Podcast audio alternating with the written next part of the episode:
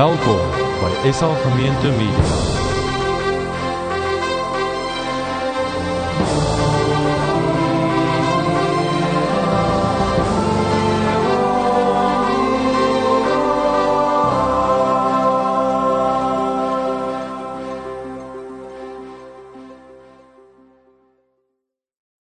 Vir die julle wat bietjie ehm um, laat geslaap het, baie welkom aan elkeen van julle. Hier's nog so 'n paar plekke hier voor ook oop. Ehm um, Ja, Rika, julle is mos nie bang om vorentoe te loop nie. Ons is besig met 'n reeks met die 10 gebooie. Ons het ehm um, begin so 'n maand of wat gelede wat eerste 4 gedoen het en vandag die interessante 5de gebod. Uh, nou as julle sien hoeveel ouers met babatjies en kleintjies en kinders en hier is, dan sal julle verstaan hoekom hierdie gebod vir ons so belangrik is. So ons gaan vandag bietjie bietjie stil staan by die 5de gebod, maar sommer net sommer net vir die afkopslag wil ek gou hoor, wie van julle wat hier sit het 'n goeie pa en 'n goeie ma gehad? OK, great.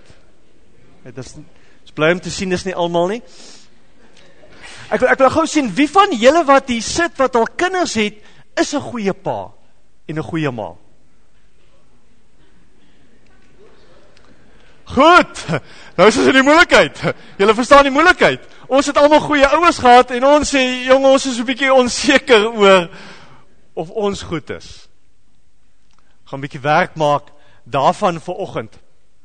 Kom ons maak ons Bybels oop by Eksodus hoofstuk 20.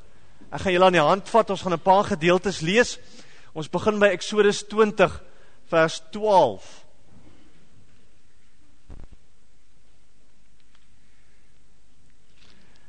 Eksodus 20 vers 12.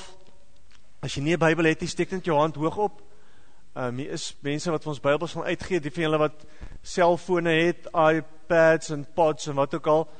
Ehm um, julle kan gaan kyk daar by uh YouVersion. Alles is daar. Ehm um, Eksodus 20 vers 12.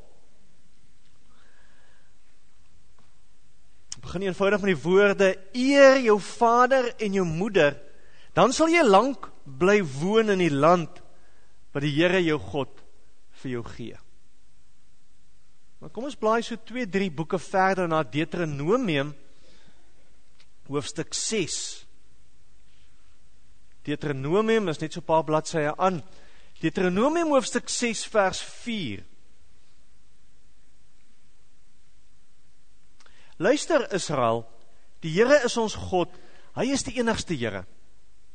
Daarom moet jy die Here jou God lief hê met jou hart en siel met al jou krag. Hierdie gebooie wat ek vandag vir jou gegee het, moet in jou gedagtes bly. Jy moet dit inskerp by jou kinders.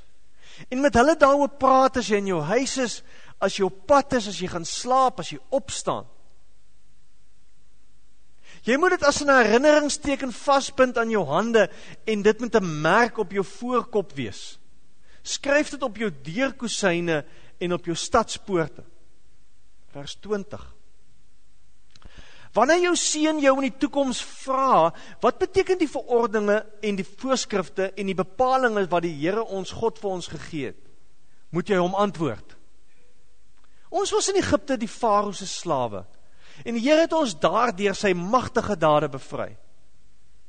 Toe hy voor ons oë tekens en groot wonderdade gedoen het, en rampe oor Egipte laat kom het oor die farao en sy hele huis.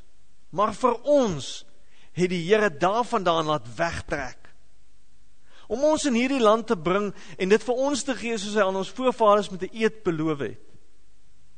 Die Here het ons beveel om volgens al hierdie voorskrifte te lewe en om die Here ons God te aanbid. Dis wat jy vir jou kind moet sê. En dan blaai ons 'n bietjie verder in Deuteronomium. Taamlik in taamlik in 'n uh, paar uh, rowwe verse Deuteronomium 21. Nou dis mos een van die boeke wat ons nie baie lees nie want dis vir ons bietjie moeilik, maar luister hierna. Deuteronomium 21 vers 18. Kan ek gesien wie van julle was opstandige tieners gewees? Het dit vir jou paal moeilik gemaak? O, oh, julle is 'n klomp engeltjies, weet jy. Ehm um, uh vers 18. Wanneer 'n man 'n opstandige en ongehoorsame seun het, wat nie na sy pa en ma wil luister nie. Selfs al straf hulle hom, moet hulle hom na die leiers van die stad toe vat by die stadspoort. Hulle moet vir die leiers van die stad sê, hierdie seun van ons is opstandig en ongehoorsaam. Hy luister nie na ons nie, hy's 'n vraat en 'n syplap. OK? Dan moet al die mans van die stad hom met klippe doodgooi.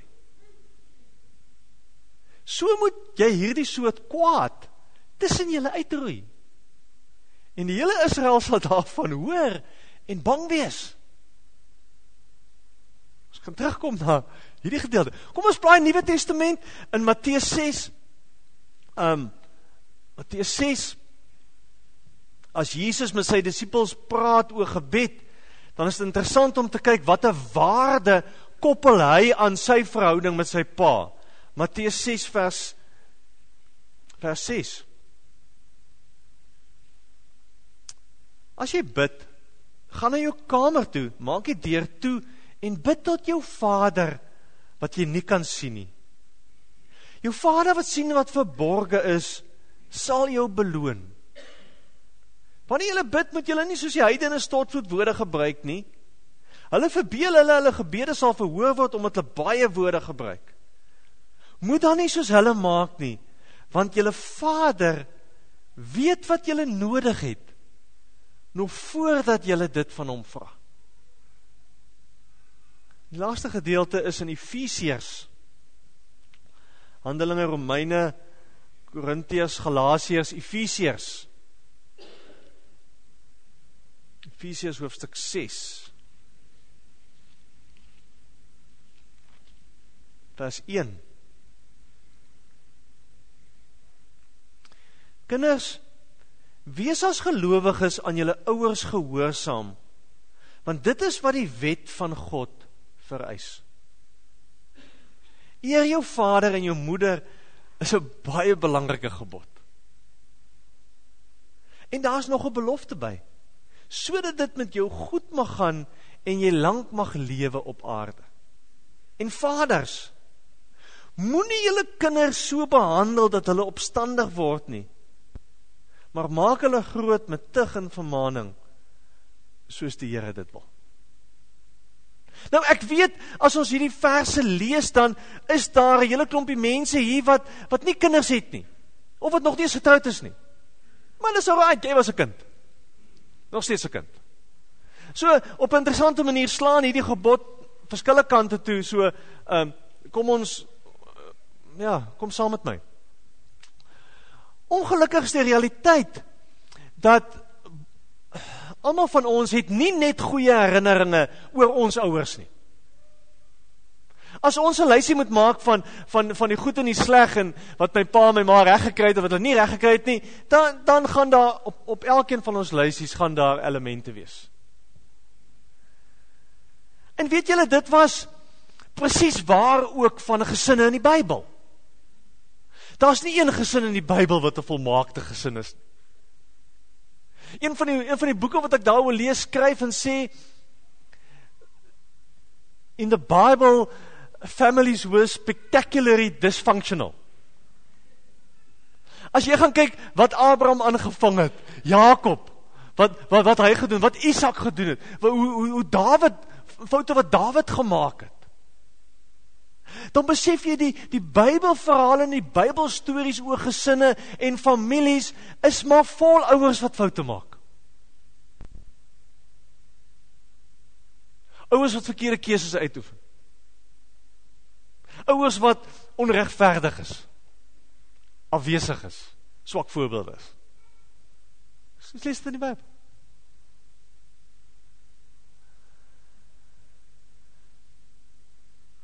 Maar die feit dat die Bybel soveel voorskrifte het oor ouers en kinders. En in sommige gevalle selfs in ons so kras is daaroor. Kom sê vir ons, hierdie verhoudings is verskriklik belangrik.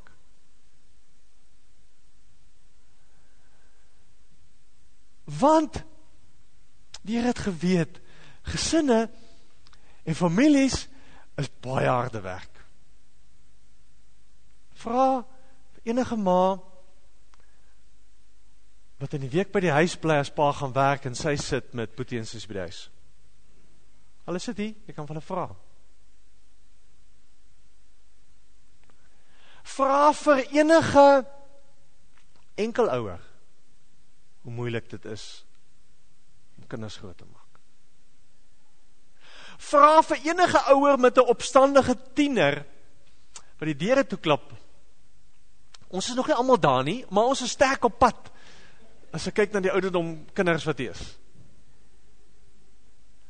Om om om om kinders groot te maak, om om pa en ma te wees is moeilik. Is nie maklik nie.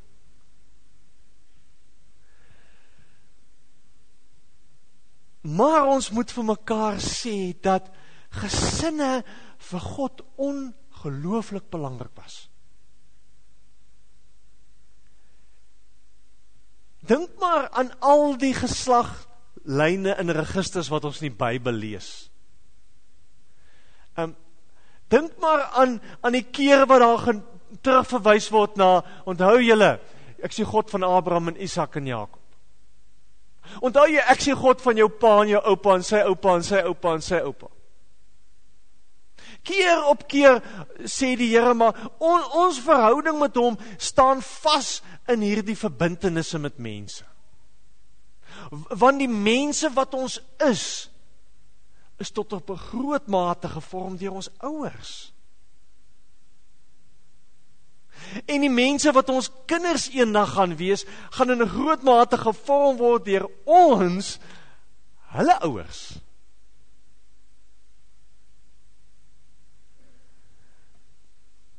Wat belangrik is, ons het ons het altyd geleer dat die die 10 gebooie twee tafels. Eerste tafel, eerste 4 gebooie gaan gaan oor ons verhouding met God en die tweede tafel of die twee of die of die volgende 6 ge, gebooie gaan oor ons verhouding met met mense. En nou is dit interessant dat die eerste gebod op daai tafel gaan oor ons verhouding met ons ouers. En ouers se verhouding met hulle kinders. Want op 'n manier wil die Here sê, weet julle, daai verhouding rig ons hele lewe. Rig al die ander verhoudings waarin ons ooit gaan wees.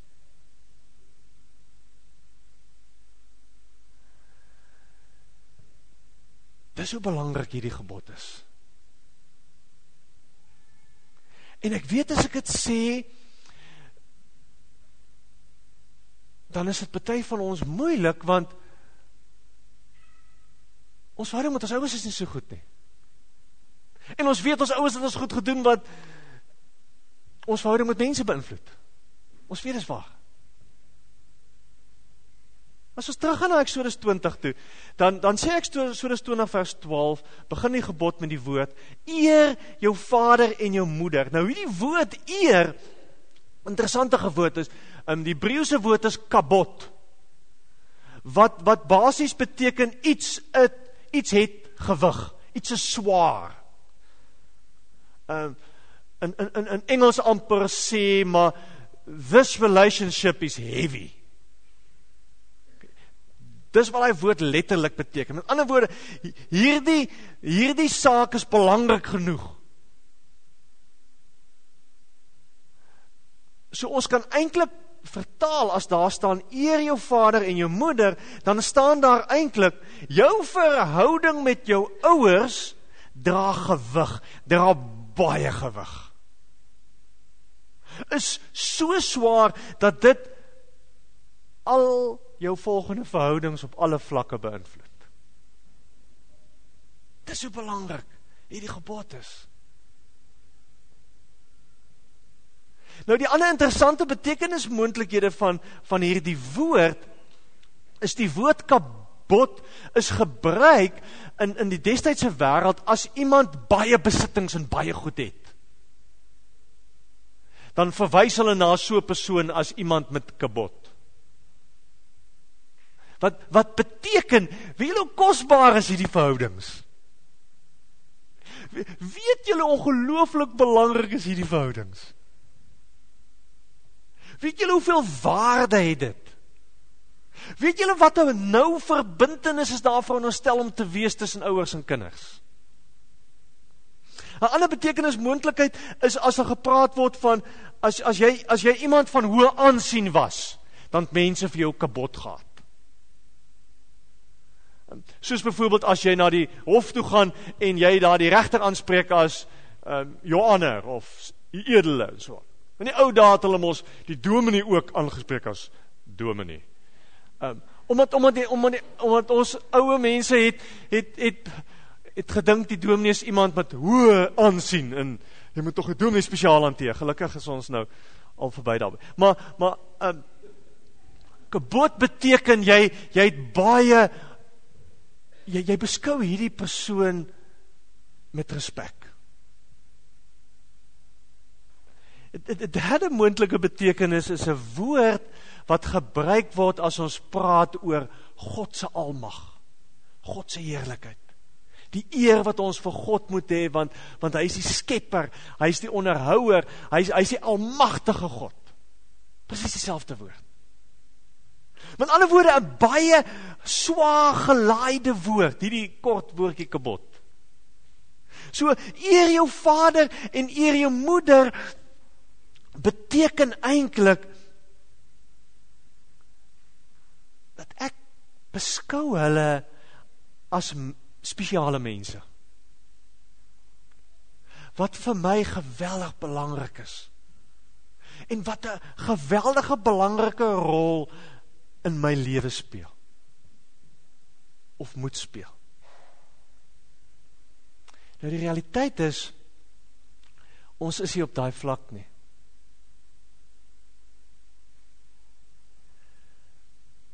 Want ons ouers het foute. Swak gewoontes.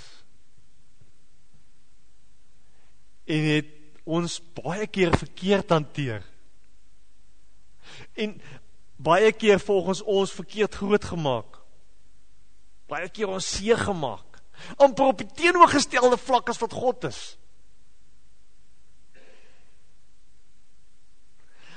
Maar net die feit dat dat die Here hierdie woord gebruik kom sê vir ons wat die rol is wat hy wil hê ouers moet speel in kinders se lewens en wat die verhouding is wat hy wil hê kinders moet met ouers hê. Dis so belangrik vir hom is. En jy moet onthou, hy hy hy, hy gee die gebod reeds teen die agtergrond van al die foute wat Abraham en Isak en Jakob gemaak het en al die volgende paas in die Bybel gemaak het. Dit daar agtergrond sê, dit maak nie saakie. Dis nog steeds belangrik genoeg dat jy vir jou ouers kabot moet hê. Eer, respek, aansien moet hê. Hoe werk dit?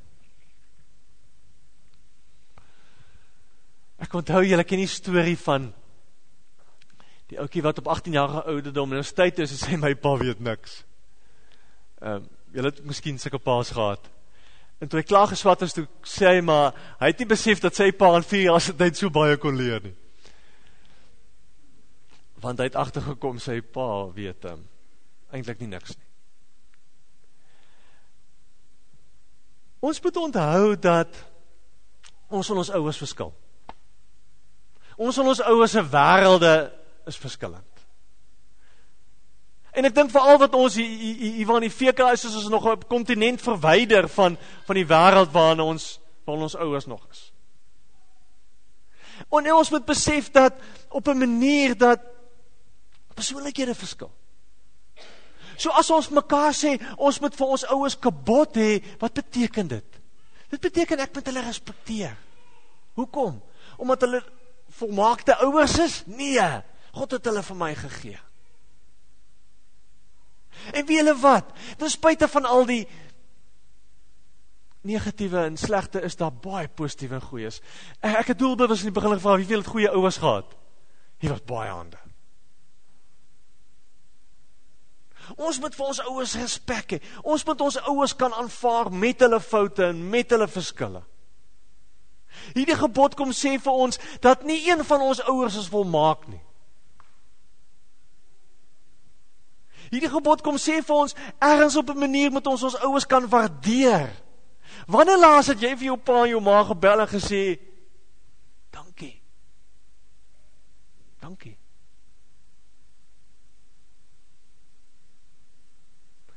Hierdie hierdie, hierdie gebod kom sê vir ons dat op 'n manier moet ons hulle kan vergewe. Ek gesels die naweek met iemand en toe besef ek skielik weet daai ding wat sê, hoekom moet ons mense vergewe? Terwille van hulle? Nee, terwille van jouself. Want is jy wat met hierdie goed rondloop? En dalk dalk is vandag die punt waar jy jou ouers moet vergewe. Want die Here sê hierdie verhouding is heavy vir my. Vir my belangrik. Wiele wat? Jy moet dit nou doen. Want ouers lewe nie vir ewig nie. Lewe vir ewig nie die dag gaan aankom, dat jy ergens by een siekbed gaan staan, en by een oopgraf gaan staan. Dit het gaan gebeur. Daar was al sikke stories, ons weet daarvan. Jy kan nie maar sê, weet jy, ek sal een dag voor en toe dit doen. Jy kan nie, met vandag doen. Met nou doen. So daak, so daak moet jy, moet jy vandag moeite doen. As jy nie die genoeg guts het om die telefoon op te tel en te praat nie, gaan skryf vir jou pa en jou ma 'n brief. Sê net vir hulle dankie.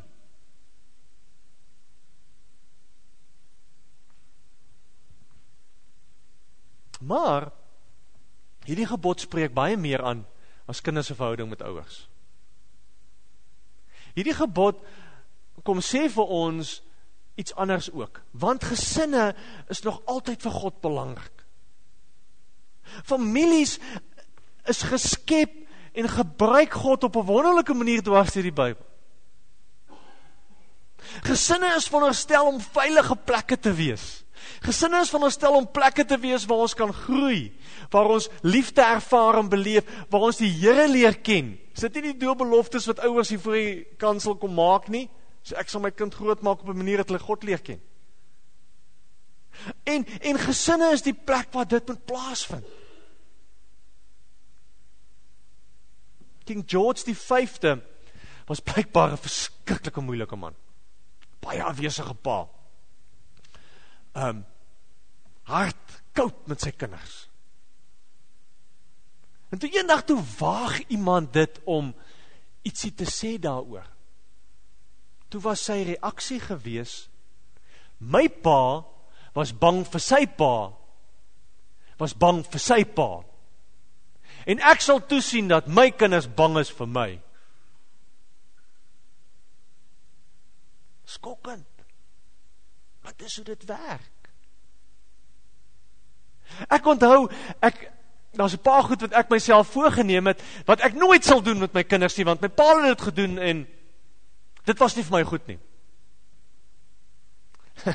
maar weet julle wat soos default? As jy jouself weer kan kry, dan is dit net goed wat jy doen. En ergens op 'n manier moet ons vir mekaar sê, stop die bus. Daar is 'n ander manier hoe ons kan leef. En ek dink die sleutel daarvan lê miskien in as ons verstaan watter tipe pa, watter tipe vader die Here was. Dis ons voorbeeld. As jy gou in julle Bybel kan blaai na Lukas 12 vers 30.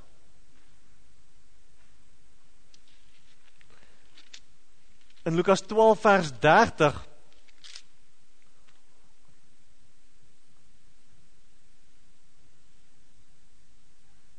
sê Jesus Dis alles dinge waar ongelowiges begaan is. Al hierdie goed en klere en toekoms en al die planne van julle is goed ongeloos begaan is. Maar julle het 'n Vader wat weet dat julle dit nodig het. Ewe julle vir sy koninkryk en hy sal julle al hierdie dinge gee.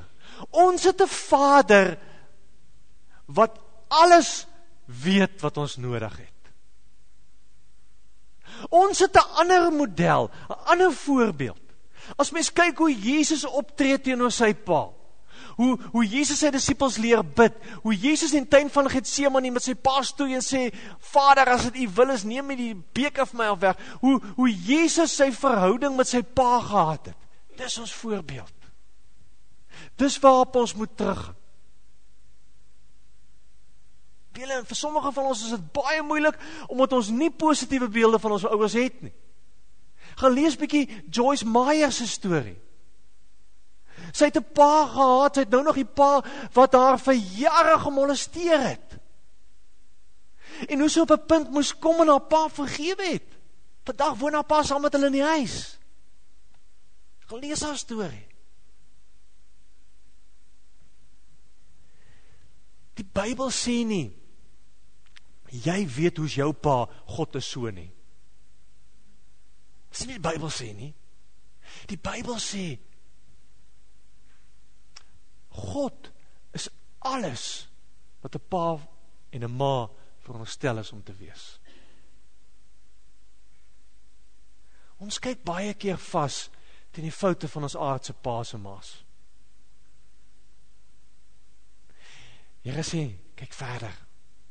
sien my raak. Ek is die voorbeeld. Die tweede uitdaging van hierdie van hierdie gebod is natuurlik dat ons moet die tipe ouers wees vir wie ons kinders eendag wil respek en eer en kabot hê. En en julle het julleself weggegee.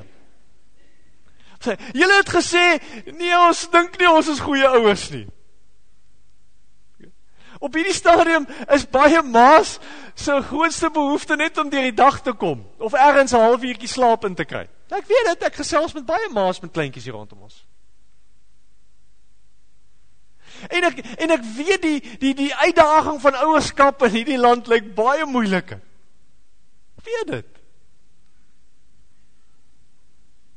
Maar ek weet, ons het 'n ongelooflike voorreg om kinders te hê in wie se lewens ons kan beïnvloed vir altyd. So hier het jy die kans om die foute wat jou ouers gemaak het reg te maak. Jy's so gelukkig.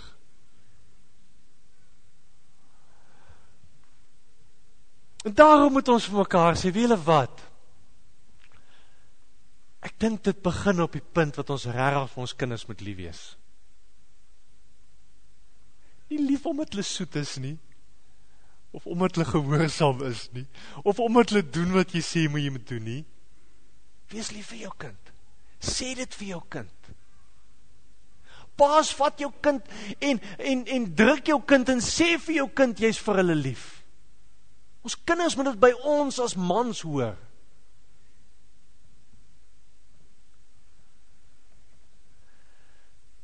Lees die skokkende statistiek dat navorsing het gewys dat 'n pa gemiddeld vir 38 sekondes met 'n kind in sy oë kyk en met hom praat. 38 sekondes per dag. Sal. Vir julle wat? Ons kinders wil net ons hê. Hulle wil net ons gelukkig hou. Hulle wil net ons tevrede stel. Gaan kyk maar. Dis 'n kind se natuurlike reaksie. En ons moet dit nie vir hulle moeilik maak nie. Ons moet die ruimte skep. Ons moet daai verhouding met hulle opbou. Ons moet tyd met hulle deurbring. Ons moet met hulle gesels, ons moet met hulle praat. Ons moet ons moet leer om ons kinders te vergewe. Al doen hulle dieselfde ding die 100ste keer. So right. Ons moenie hard wees op ons kinders nie. 'n wêreld wat hard genoeg is op hulle. Ons moenie soos King George wees en sê met my pa op my hart was. Mannetjie, ja, ek gaan op jou hart wees nie. Dit kan nie. Dit kan nie. Die manier waarop ons ons kinders hanteer, is een van die grootste getuienisse van dit wat ons glo die hoe die Here ons hanteer. Onthou dit. Onthou dit. En ek weet as ons oor kinder kinders grootmaak praat, is daar baie goed wat ons kan sê. Maar ek wil net sê ek dink die belangrikste ding pa en ma wat julle kan doen is om mekaar lief te wees. Jou kind moet dit sien. Jou kind moet dit sien. En ek weet van julle nog nie kinders nie, so right. Jy gaan eendag kinders hê. Ek sou dit daarvan dis die meeste van julle se droom eendag. Ek wil afsluit. In Deuteronomium 4 het ons gelees dat die Here kom, Deuteronomium 6 het ons gelees dat die Here die gebod vir Israel gee en hulle kom sê, weet jy wat, jou kinders gaan eendag vir jou vra, hoekom moet ek kerk toe gaan? Hoekom moet ek hoekom moet ek glo? Hoekom moet ek die Here dien? Hoekom sien jy goed belangrik? En dan moet jy vir jou kind antwoord en sê, weet jy wat? Dis omdat God ons bevry het. Dis omdat God 'n God is wat vry maak, wat nuut maak. Dis omdat God 'n God is wat oorbegin, wat vergewe, wat vir ons lief is. So as ons vir mekaar sê, die 60 by 50 gebod sê, eer jou vader en jou moeder, dan is dit omdat die Here wil hê ons moet vry word. Ons hoef nie slawe te wees van 'n verhouding wat nie reg is nie. Ons hoef nie slawe te wees van 'n verwagting aan van 'n ouer wat ek nooit by gaan uitkom nie. Ons hoef nie slawe te wees van van 'n stuk hartseer en seer wat daar in my is nie. Ek hoef nie slawe te wees van vrees oor maak ek my kinders reg groot of nie groot nie. Ek hoef nie slawe te wees van van verwagtinge van mense rondom ons nie. Ons is vry. Here sê ek het jou kom vrymaak. En omdat jy vry is, wees lief vir mekaar, wees lief vir jou pa en jou ma, wees lief vir jou kinders, soos ek vir jou lief is.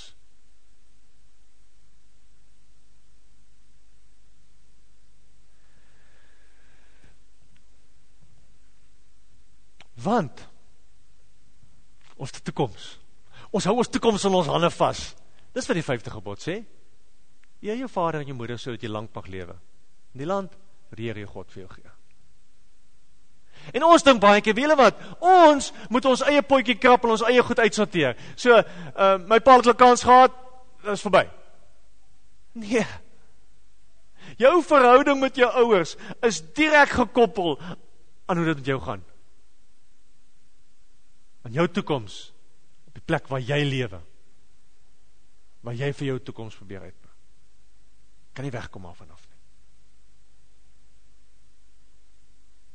Ek weet, jy sit van julle hier, wie sy ouwers miskien al oorlede is, ergens miskien nog net een ma het, of een pa het, ek weet nie is die verhouding nie.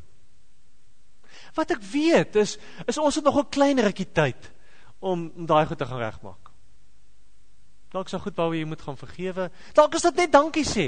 Dalk is dit net weer sê ek is lief vir julle. Maar ek weet meeste van ons wat hier sit het kinders wil kinders hê. En die manier hoe ons met ons kinders praat en met ons kinders werk en met ons kinders lewe, gaan vir ons kind iets kom vertel van hoe belangrik is die Here vir my. Want ons kinders kyk na ons en sien iets van die Here in ons raak of nie. En dis jy dag. Wees geduldig met mekaar. Wees lief vir mekaar. Vergewe mekaar. Kom ons bid. Hemelse Vader, dankie dat U 'n Pa is. Wat vir ons onvoorwaardelik lief is. Dankie dat U 'n Pa is wat om ten volle aan ons kom gee het. Dankie dat U 'n Pa is wat alles van ons weet en nog steeds vir ons lief is. Nog steeds na ons toe uitreik. Here Jesus ons wil vanoggend kom dankie sê vir ons ouers.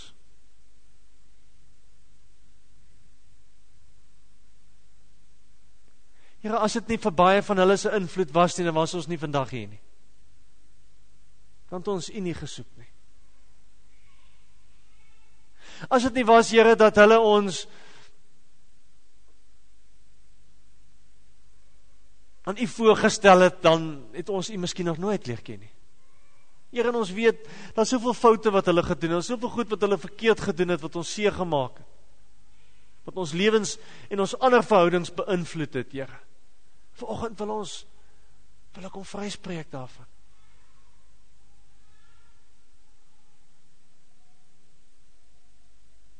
Here vergewe ons waar ons nie die die hartseer en die seer kry wat dit gaan nie. Vergewe ons Here waar ons nie genoeg vir ons ouers waardeer en dit vir hulle sê nie. Here, maar ons wil vanoggend kom bid en sê Hemelse Vader, wil U vir ons help om die ouers te wees vir ons kinders. Dat U wil hê ons moet wees.